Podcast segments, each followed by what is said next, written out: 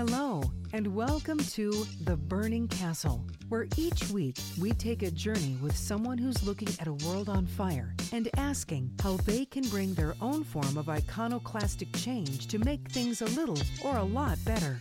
For those who aren't familiar, The Burning Castle is a reference to the original iconoclast Abraham, who sees a burning world and asks if there's no master at home to put out the flames.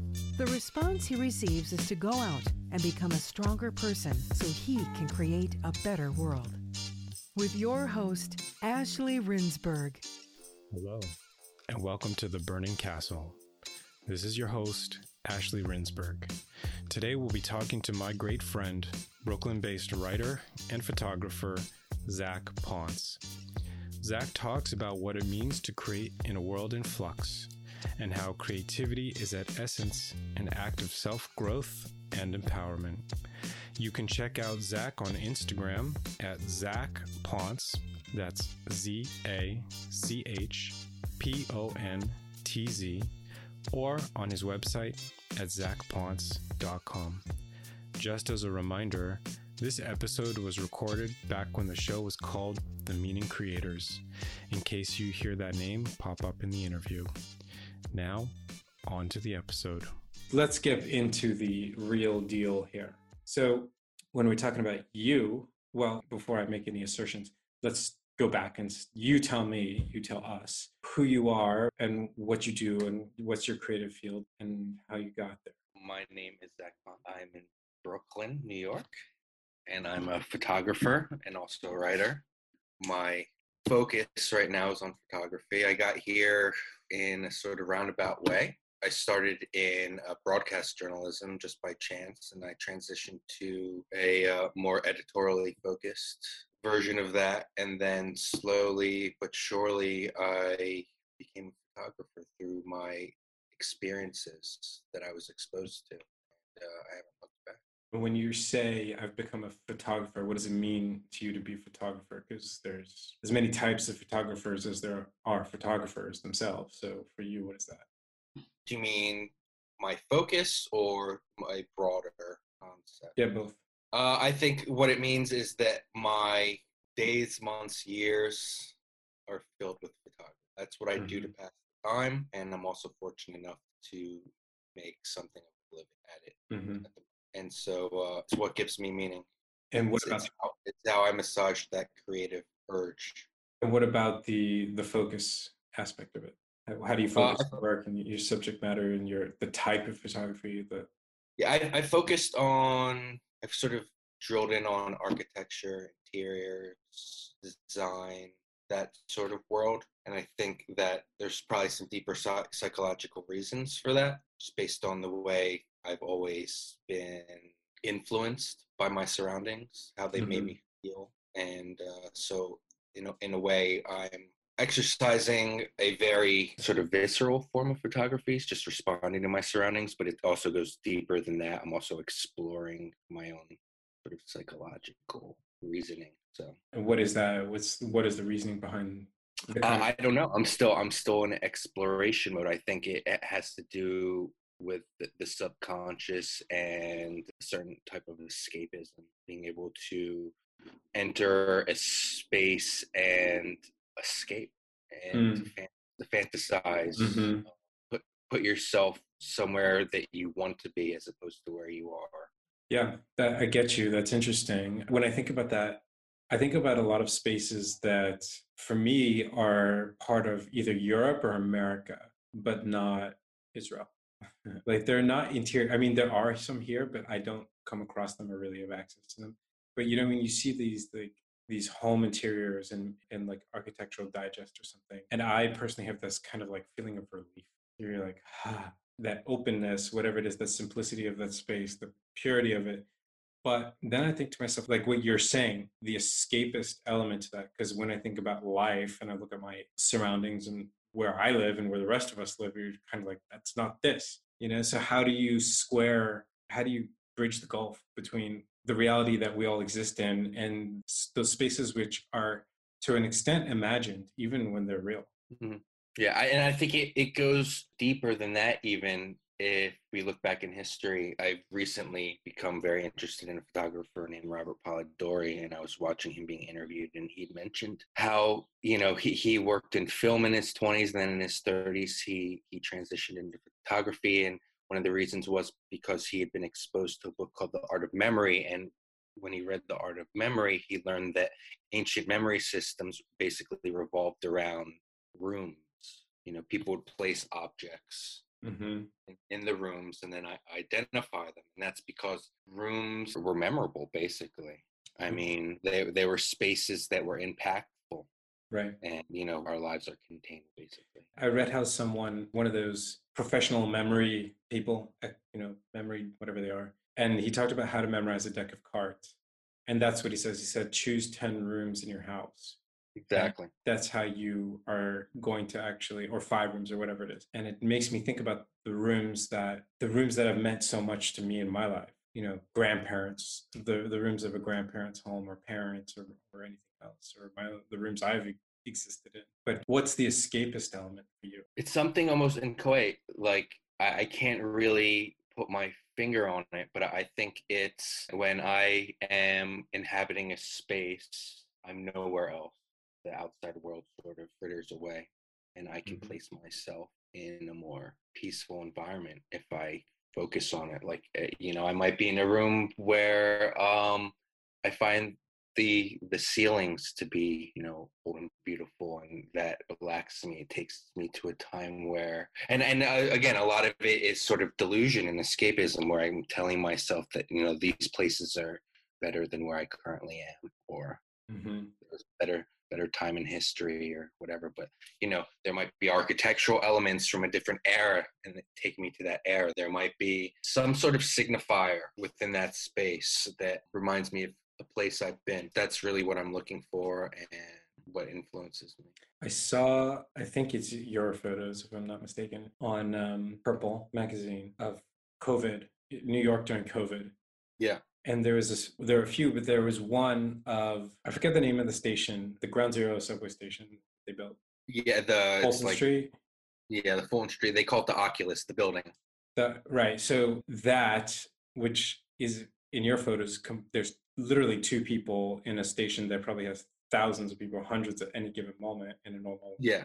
period. And it's completely empty besides those two people. And I'm sure it was designed with, you know, certain touch points in mind, such as a cathedral, which is what it looks like. It looks like a skeletal cathedral, a cathedral that's almost made from like a, a whale's, a gigantic whale skeleton, something like that. But it was because there were no people in it that the photo is not only interesting, but it gives the whole space a certain kind of feeling. And when I looked at the other photos in the series that you did of New York and COVID, I had the same feeling, even though a lot of those other photos were outdoors. But the yeah. fact that you had no people in on these streets almost gave it a sense that there was a ceiling and walls to this space. It's like the street became an indoor space in a weird way. Like, no, exactly. And I think uh, a space is different without people. I think people activate that space and make it make it a different experience. So that is one of the elements of a space itself, especially obviously a public space, is how it's used by people and how that impacts the ex- the experience. So yeah, I think in the uh, initial days of coronavirus, people were very fascinated from a visual stand how these massive cosmopolitan areas sort of filtered out and became, I mean, empty, really. I was walking down the middle of Fifth Avenue in rush hour. Like, I couldn't imagine in my yeah. life I ever walked down the middle yeah. of Fifth Avenue in rush hour, FaceTiming with family and friends, going, look what's going on right now. Right. So that's an entirely different experience. For me, that wasn't, I wasn't on Fifth Avenue. I was on some grand street in the middle of one of the, you know, most populous uh, urban areas in the world. And I was just exploring it on my yeah. own without, as you say, the normal sort of touch points. So, yeah, I mean, there's just so many different ways to explore space. Mm-hmm. Yeah, well, in this case, it, it almost as if it's when it freezes physically and spatially, then you are left standing in time. You're standing in a place that almost could be, or feels like it's exactly the way it is physically, aside from the absence of cars, but it feels like it's from a different dimension of time, you know, where everything stops for, for an hour or days or weeks or whatever, something that doesn't occur in, in our normal space-time reality. But the odd thing for me when I think about it, living in Israel, is that that happens once a year, every year on Yom Kippur, where mm. there's complete standstill, no cars. The freeway becomes a bicycle grounds, like kids are just riding their bikes on the highway. And to me, that seems very normal, because one day out of the year, it feels like we should stop. It doesn't feel like a street should be continually trafficked, non-stop, every minute of every day, of every year, of every decade, of every century. That seems like lunacy in a way. And that to me was one of the big takeaways from, and I think for other people from this whole crisis, was we are all going way too fast, way too intensely, way too much. We need to slow down in so many ways, politically, environmentally, culturally, socially, personally. So maybe that's a part of it. Maybe that also is connected to what you're saying about photographing a space, you know, because you're capturing that space in time and you can exist with it in that little slice of time where otherwise it's constantly in motion. Uh, yeah. Um, I mean, first off, let me go back and address one thing you said, which I, you know, I agree with, which is, you know, when these spaces empty out, it's almost like time stands still. Well, yeah, it actually does stand still, because time is imposed on our world by, by people. So once people aren't there, there is really is no such thing as time. Like I can look at my watch and tell me it's, I'm just, you know, one twenty-four in New York City. That's because the human race has developed this system that allows it to create a schedule for itself and bring some order. But the, the world doesn't care. Like, you know, nature doesn't have any concept mm-hmm. of time. And so, yeah, I mean, I, I think it's it's really true. Time does stand still without people mm-hmm. around to I- impose it on a space. And then what you just said, yeah, I mean, definitely uh, there's uh, a calming influence of being in a, a space that, you know, is sort of inoculated. For one thing, I think we're in sort of like a, at the end of industrialization in the, in the sense that we're starting to see the effects of nonstop consumption of this sure. kind of activity and sure. what it's doing to us. I mean, yeah. the coronavirus, coronavirus comes from an animal, comes from nature. Um, one of the reasons that it, we become so susceptible to these bugs is because of the way we are treating nature, not to get into a, a longer conversation about that. We've become abusive. It, it, I don't even know that we're abusive. I, I think it goes beyond that. I think we've just become, we, we become this out of control, like cancer. Cancer. I don't think cancer doesn't know what it's doing. It just spreads mm-hmm. and spreads until it we've we've, uh, we've become a, a virus.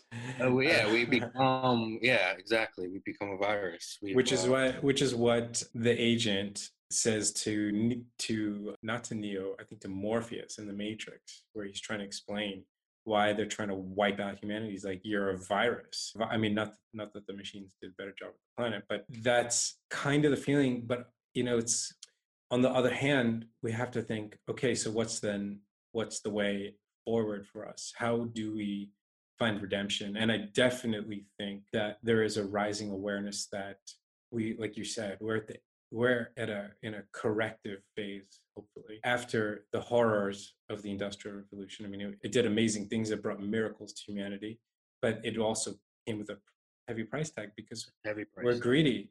We're we have hungry mouths. Yeah, I, I think the silver lining would be that, you know, we and we've seen this in the last few months. The planet has a resounding ability to heal itself quickly, yeah. and whether or not we allow that process to continue or we go back to our old ways remains to be seen. I approach it pessimistically from what I've seen. I mean, the reality is is that people don't like giving up the, you know, the, the pleasures and joys of life. Yeah. They don't like the, they, the ego. It, it's they don't like that. Sacrifice. It's all about the pursuit of the self and the self's desires, and, and they can't. Most people have no awareness of it. Absolutely none whatsoever, sadly. But when I think about, in two ways, when I think about Judaism, and you look at the story of the Jewish people, and that's the pattern. They are given a lot of gifts. They misuse them, abuse them, treat everything like crap. They get a slap across the head from God, and they, for two seconds, they're behaved better, and then same, back into the same habits, back into the same patterns, back into the same abuse. And the other part of it, when I think about the Jewish commentary on the world in which we live, is that when you think about all the weird esoteric laws and practices that we all do, at the end of the day, the cumulative effect, or at least the intention, is to rein in the self, put limits on your appetites and your desires, put limits on how important you are in your own eyes, and make make it so that you're absolutely not important at all. That would be nice, but then you would be taking meaning away from a large portion of humanity, I think. I don't I don't think the human brain is meant to be told that it's No, no, no, not that it's worthless. Not that it's worthless. The opposite, that your potential as a human being is, goes so far beyond your ability to get the latest Kanye limited edition sneakers that you have the that ability. It's satisfying. it's it's so satisfying. As someone who came from that culture and lives in it, loves it, it's so satisfying. But then I, I limit my own self, because Judaism says to you, you could change somebody's life today. You could go out today, right this minute, find someone suffering and alleviate their suffering. Instead of finding those shoes, you can perform a miracle. That's how, how that's how much worth you have. Whereas the worthless attitude of life is that I'm just a machine for consumption. I'm not even really the consumer. I'm just a cog in the gigantic machine. I don't exist. Sure, and and that is unfortunately a symptom of our culture and, and but also our politics. We see it right yeah. now in the United States. So like, get back to work, get back to work. And it's more political than anything. I mean, for sure, the governments realize that if the economy's not good, then their political prospects aren't good. And it's a two-way street, because the reason for that is because of the societies that we live in, where our expectation is that above all else, we will live in comfort and we will have enough money in our pockets to consume and to have the at least the bare necessities. We need basically a systemic change, and I don't know that we're capable of that. Yeah, it, it really re- remains to be seen. I, I'm I'm skeptical.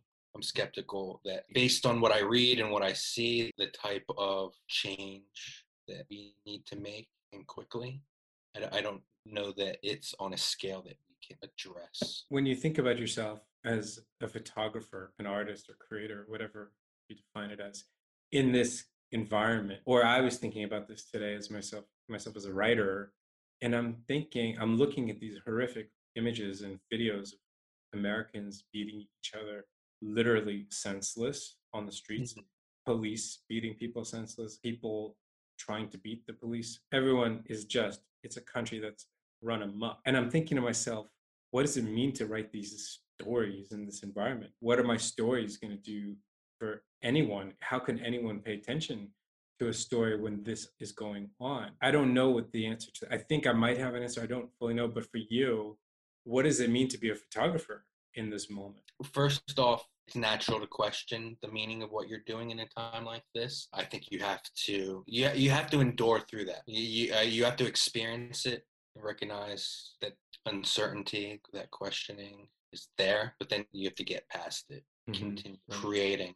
Because you realize that the world, I mean, not to sound too pretentious, but the world needs people who are creating things, and also people with our mindsets need to con- continue to create. So yeah, I've had moments where I'm like, what the hell difference does it make if I shoot the exterior of a beautiful architectural home? Mm-hmm. But then I go, you know what, every time there is, every time I experience a hurdle or or there's some sort of conflict in my world, I can't start questioning yeah. what I'm doing with my life. Yeah. So I think you just have to dig deep and find that part of you that realizes that the most important thing in all of this is survival. And for me to survive, I have to be doing photography. Not to sound too overwrought about it, but it's a kind of what you're saying about digging deep and finding that thing. It's about finding some form of faith. It's not necessarily spiritual or metaphysical faith, but it's finding faith in the value and the worth of the thing that you're doing. And not to say everything is vain and everything is futile and what the fuck at all, but to say, no, this, I don't know what the value is. I can't pinpoint it. I, can't, I definitely can't give you a, a number, quantify it, but I can assert somewhere even in my gut that there is a reason that I'm doing this, that it's got value, that it'll contribute to something. And I think that's, you know, when I was talking about the premise of the interview series of creativity contributes meaning, gives people meaning, not only when they're doing it, but when they're perceiving a creative act. Yeah. They're seeing something that shows the human potential, and the human potential of a beautiful exterior, a building, it's breathtaking. It's beyond our ability to even conceive it. If we hadn't actually built these buildings, you almost wouldn't think we could, because some of yeah. them are so, the, the marvel in them is so magnificent. It's so godlike. We couldn't manipulate spaces to reflect our tastes and our vision of the world, these spaces that we spend most of our life in, then then what are we? We're, we're animals. We, we live yeah. in the wild. But I think the the one thing really that binds us together as species is the search for meaning, right? We all, all of us need some form of meaning, whatever that may be. Some people find it in religion, and others find it in creation.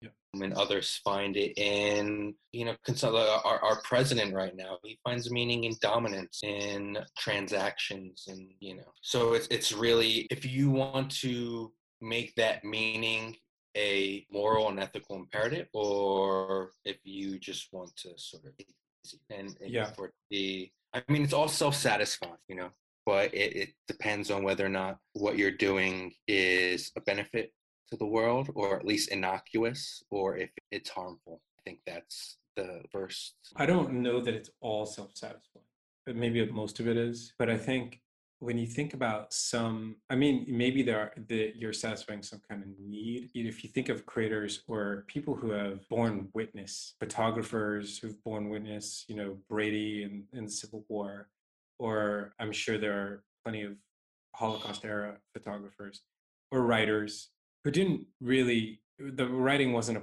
you know, the kind of writing that I might do sitting in a cafe, which not that I do that, but, you know, they did it because they felt they had to, because there was that obligation. And I think that we all can't aspire to that noble ideal. But I think if we keep a part of that, like a grain of that notion in us, and to say, I'm also here to bear witness. I'm not just here to spin a yarn or to, you know, snap a glitzy Instagram photo that's going to get a lot of clicks or whatever. Because that's, I think, when you do, that's pretty satisfying.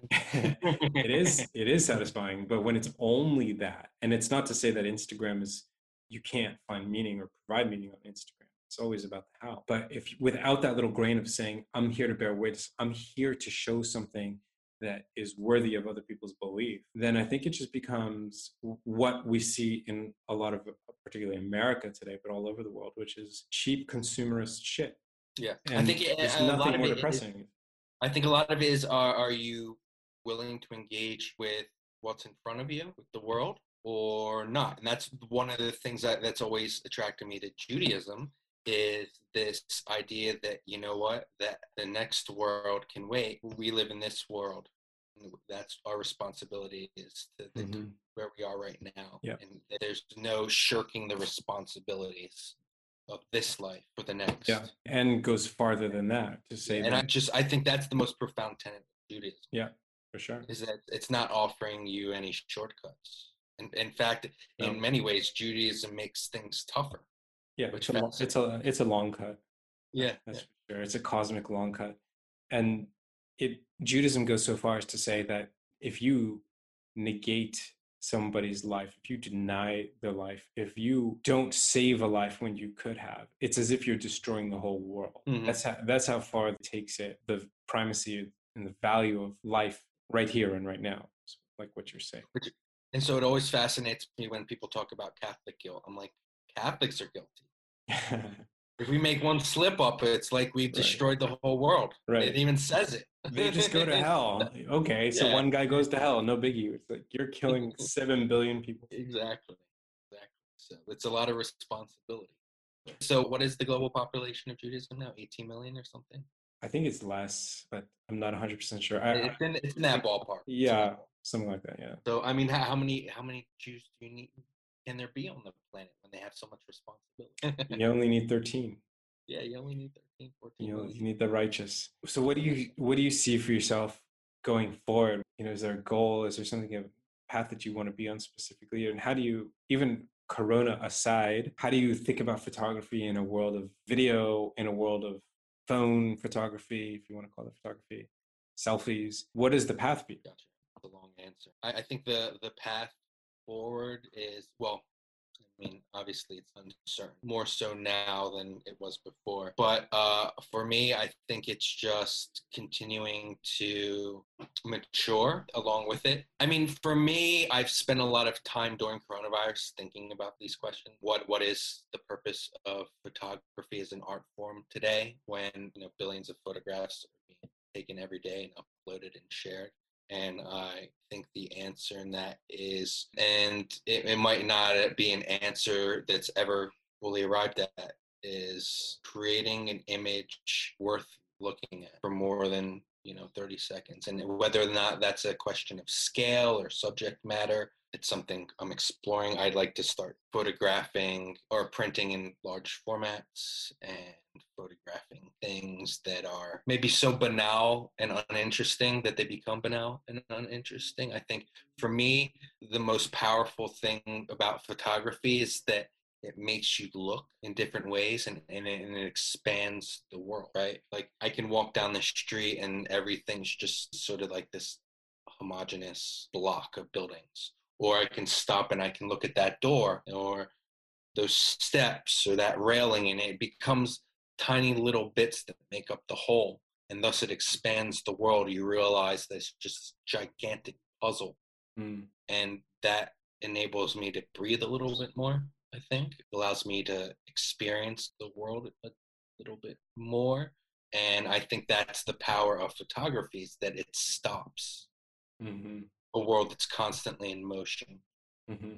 as opposed to video, which just tries to keep up with that world that's constantly in motion, as opposed to painting, which can't literally show the world as it is. It's an interpretation. So I think that is what motivates me to continue picking up a camera and, uh, and shooting, making images. And I have no interest in just strictly being a photographer. I think it's photography is something that can mix with other, mm. you know, disciplines. Such as, such as what?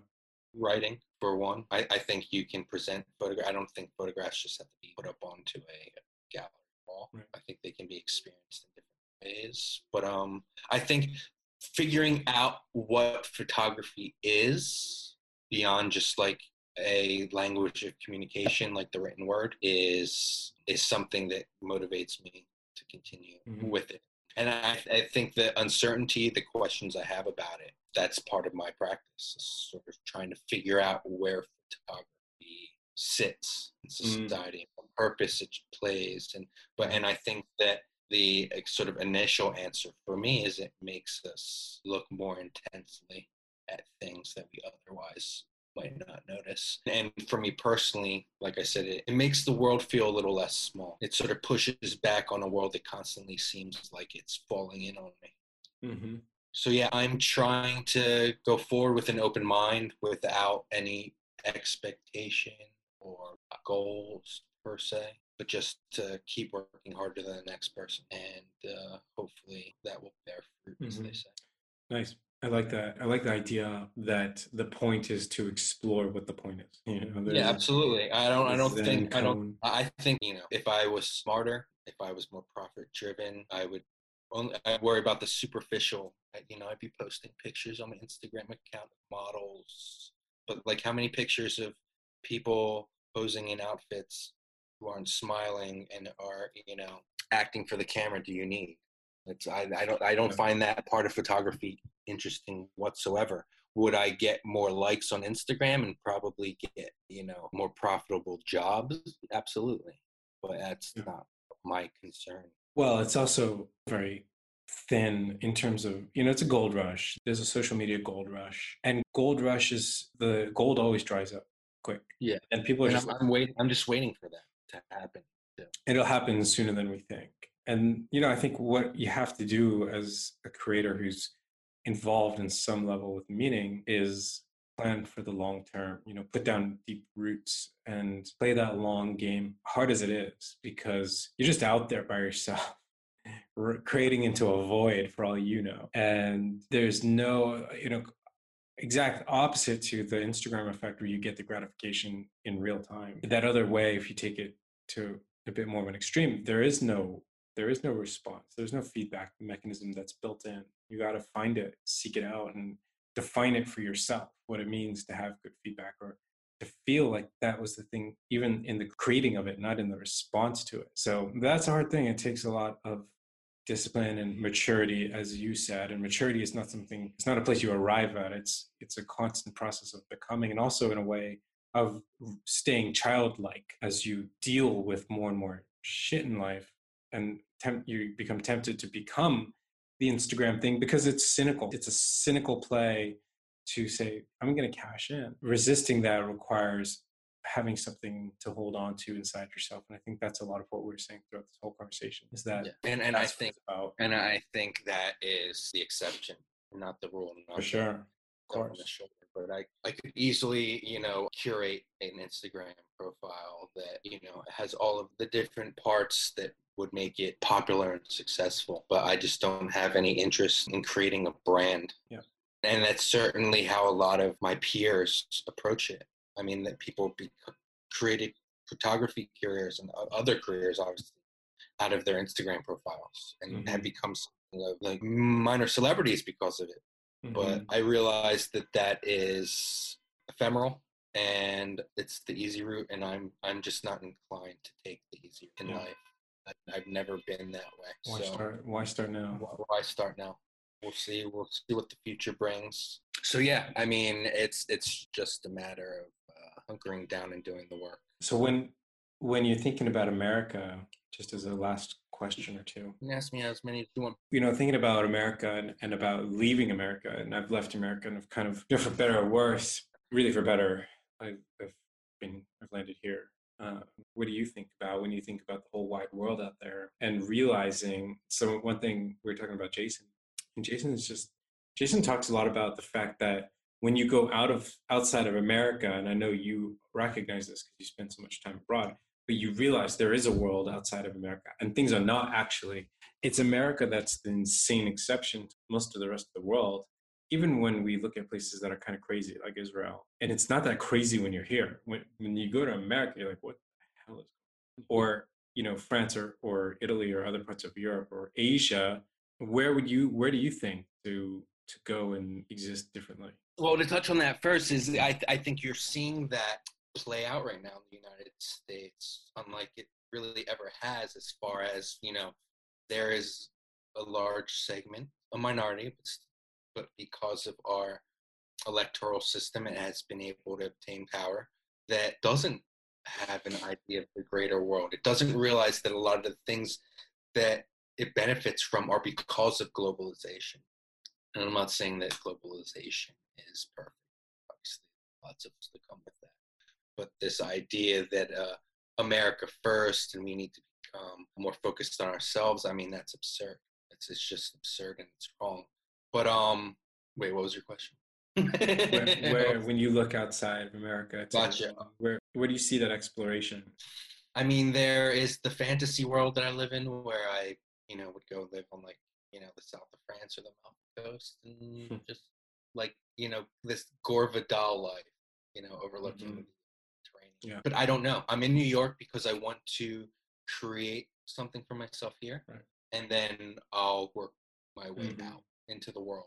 Yeah. So in the in the near future, unless, you know, things really Inflation. escalate here and they become worst case scenario, I don't imagine that I'll go anywhere. But if I mean, for example, on my I just redid my website and I'm like, Zach Ponce is a photographer. You know, I have one of those stupid third person about me pages now, and it's like uh, just a sentence. But I said Zach Ponce photographer. He lives between New York, Philadelphia, and Paris. And so it's like, yeah, do I actually live in Paris? No, I've been to Paris like a year and a half, but it's it's there for me. I'm capable of getting there pretty easily. And once I'm there, there's no commitment. It's not like I'm committing lots of time and money to having to be there. I can just hop over and stay with John. But isn't isn't um, I mean, this is this is almost separate from our conversation, but I feel like there is an element of commitment which isn't a restriction, but a, a enablement. You know what I mean? Where you go and you commit and you pin down that money and that time, and then you really open the place up in a way that you can't when you're just coming and going. Yeah, no, exactly. And that's why I come to New York, sort of to, to do that, do it here. Right. Because this is where editors and other photographers and whatnot right. are. Which makes a lot of sense. It, makes... it brings a different cachet with it. If you're a New York yeah. photographer that's been able to get your work into X, Y, and Z, it's yeah. different than if you're a photographer who might be more financially successful, but who lives in, you know, Oklahoma right. and shoots, you know, corporate architecture tower, towers or whatever. So it's a shifting landscape. Yeah, I don't know what it's going to look like in a month, especially, and that was before coronavirus. Right. But yeah, I, I want to, obviously, photography is a great tool for exploration, and I definitely want to use it for that. I want to be able to travel around. I've now gotten to the point where I need an idea in order to really want to photograph something. I'm not one of these people who can just go out onto the street and start photographing stuff because it, it's interesting and it'll look good on my Instagram feed. Mm-hmm. Um, I sort of, I wouldn't say grew out of that, but evolved beyond it. Not to say there's anything wrong with it. But um, yeah, I mean, exploration for me is mental, but also physical. And for me, I use photography for both the mental and physical exploration mm-hmm. that I see. Um, so yeah, I mean, I don't know. If you told me five or ten years ago that I'd be a photographer living in Brooklyn right now, I would have been like, what are you talking about? So I don't know what's going to happen in five years. Right. I don't know what's going to happen in a year, two years. But that, that's the adventure. I mean, it's it's almost a cheesy term, but I think of it in my own life as if you embark on that creative journey in a serious way, you're going on an adventure one way or another, because it is so much unknown. I mean, life is always unknown, but in that case, it's even more so because you're just willingly giving up control over so many things and oh, having yeah. to commit I to mean, that. I've given up, I've given up control. I, it's, if a psychiatrist was to analyze me, they'd probably be like, you're out of your mind. You're doing it totally wrong based on what your needs are. And I remember Joan, I read something Joan Didion, right, where she was like, she had like a mental breakdown and her doctor was like, you need to live a sedentary life without a lot of conflict in it, which of course she did not end up leading. But, you know, in order for her to, quote unquote, flourish or, or live live a comfortable life, she needed to sort of cut off the exterior world. Mm-hmm. And um, I think that a, a lot of people that need to do that would counterintuitively actually suffer even more from doing it. Of course, of course, because um, they, they sink into that. There's no point of growth.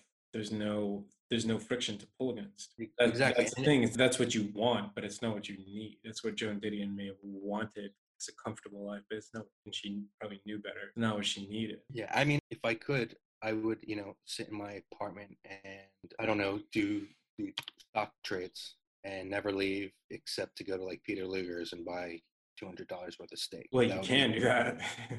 yeah, yeah, yeah, yeah. It's available to you. But I'll feel a little out of my price range when I'm there. Right. But the only thing that makes me more anxious than going out into the world is not. Yeah. yeah. I, I've sort of pinned down this this uh, truth, at least in my world, where experience is meaning. Mm-hmm. You know, we give life meaning, and for me, we give it meaning through experience. And you have to get experience out in the world, like meeting new people and exploring. Like, I'm not naturally an outgoing or social person, but I'm seen by people in my social circle as being that type of person, which mm-hmm. I always find amusing. Mm-hmm. Like, oh, Zach, you know all sorts of random people and you have friends all over the world. And I'm like, it's very ironic, you know? And I've done it more so since I've become a photographer, where I just reach out, I reach out to photographers. I'm like, hey, can we meet? Right. To talk? Yeah. And that, that's just not naturally who I am. It's something that I force myself to become because it enriches me, because it helps me, it helps me grow, and it creates new experiences. I have photographer friends who are very successful at what they do, who are very interesting, who I would never met or spend time with if I hadn't, you know, taken the initiative to reach out to them. I, you know, when I was living in Rome, I, I went to a bookstore and right off of the Campo de' Fiori, a little photo bookstore. This guy basically had a had a little room at the corner of, you know, a piazza, and half the books inside weren't for sale. The other books, you know, didn't necessarily even have prices on them, you know. He, he was there sometimes. It was sort of his living room. It's where he went to hang out. Mm-hmm. And the first time I went in there, he was like sitting there with friends, like, you know, drinking wine, like you would mm-hmm. expect. Nice. That's cool. And, you know, we went through some of the, the books there. He's like, well, what photographers do you like? And I told him a couple of photographers who at the time I really was into. And so he pulled down a couple books of Italian photographers. One of them I was so intrigued by, I reached out to them. He was like, yeah, next time you're around, let me know. You'll come see me in uh, my hometown. And I ended up going, doing that in the fall. Or no, wow. that's that's summer. Wow. I spent four days with him. I'm still in contact and close with him. I became pretty close with some of his friends, and we spent a day with his mentor, who's a very famous photographer named Guido. Wow, Guido, what an amazing! Who, uh, who I who I also still have some contact with. Be like, well, what's that from time to time, you know? Mm-hmm. Um, so I would have never created those relationships or had yeah. that experience if I hadn't just been like, I'm going to email this guy and tell him that I appreciate, enjoy his work, and I'd love to be around him. And sometimes, you know, there's a lot of people who find that weird. They're like, why does someone want to like meet me or get to know me? Mm-hmm. And I think that's the wrong way of it. Totally. It's it's, yeah. a, it's a very humanistic approach. It's like, what do we have if we don't have each other, right? Yeah. So um, I just want to be around. I I want to know what drives people, what um, inspires them, and to uh, an even more uh, what's the word? I don't know, but it's uh, even more to the point, just who they are, who, who they are, and why do they do what they do? Right. Why? And it helps me understand who I am and why I do what I do. If sure. I can meet other photographers and be like, oh, well, that's what they're doing, how they're seeing things, and yeah. this is what's motivating them. So it helps me reflect on myself. Yeah. And, and um, it's the, the the thrust behind. Yeah, this, and it's totally outside my comfort zone. Totally outside. I mean, but I've decided that, you know, I only get one shot at life, as far as I know. And so I'm going to step outside my comfort zone mm-hmm. because that, for me, is what gives life meaning, is yeah. uh, addressing your fears, trying to overcome them, living, living a life that, not the life that you were given, but the life that you create, you create for yourself. Yeah, that was always my thing when I was younger, was finding the life that I would create. That was always and, the life and, I wanted to live. And and that's not to sound entitled. I understand that I'm very fortunate. I've had opportunities given to me that not a lot of people have. Everybody creates their own life. That was what Viktor Frankl was saying in Man's Search for Meaning, is that even in yeah. a prison, even in a concentration camp, you, even a slave, can create his own. It's hard, exactly. much harder, much, much, much harder. But you can create your life for the positive and for the negative, because you can create your life even having everything, all the advantages. You can tell yourself a story about failure or about unfairness or whatever, and that's creating your life as well. We we all create our own lives. We all tell our own stories. Vonnegut has a great line in Breakfast of Champions, or uh, in Mother Night. I think it's in Mother Night, uh, where he goes, "You are what you pretend to be, so you have to be careful what you pretend to be." Yeah. And uh, right. I've never taken that literally, but it does ring true to me yeah. in the sense that we are creating ourselves from scratch, right? And so we have to be careful who, what we are creating. Yes, it's tough, and it's tough especially for people who are sort of in the middle. You know what I mean? It's like you're not diving into a consumer culture or just, you know, devoting your life to making money on the one hand, or on the other hand, you're not totally in an ascetic or spiritual mode and just completely wrapped in that. Being in the middle is a lot harder than either of those two ends, you know, where you're Absolutely. half and half. And, and look, I recognize that the default mentality of the human race is to find comfort and certainty. I totally understand. I have those yeah. same impulses. And I also understand that ninety-five percent of the world responds to those impulses. Sure. And only those impulses. Yeah. And I'm not saying you or I are brave or rebelling against per se. I think there's a bravery that goes along with it, for sure. A bit of insanity, you have to too. Find, you have to find that bit of courage, with, but with anything, um, with anything that takes a little bit of, of going against the grain, you've got to find that bit of courage to keep going. Not to start, to start, to start is pretty easy, but to continue through it, through that roughness of it. Um, but again, that's, you know, that's the dream of being an explorer. That's the dream of all these great explorers of the eighteenth and nineteenth centuries of the Americas, exploring new rivers and tributaries, and when they use the word explore them, they're using it as a verb to mean to discover them, to map them, to find territory that was unmapped, and to create maps of them. That's how you explore the territory. And that's the same thing. You're creating a map of something that's un, that's uncharted. Exactly. And all those, to continue the, the metaphor, it's all, you know, all those explorations were exhausting and terrifying. Of course.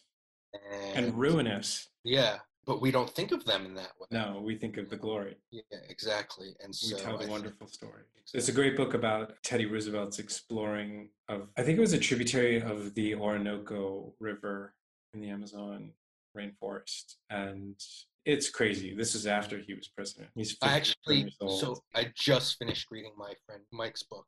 Yeah. And he has a section in there about Teddy Roosevelt. Because Teddy Roosevelt went to North Dakota yeah. before he became president. And it sort yeah. of formed him. You know, he worked on a cattle ranch and all this stuff. Yeah, yeah. He totally stepped outside his comfort zone. He was a, you know, rich yes. New York kid. Yeah, that and, was um, that was his life, to push himself yeah. beyond his boundaries always. Exactly.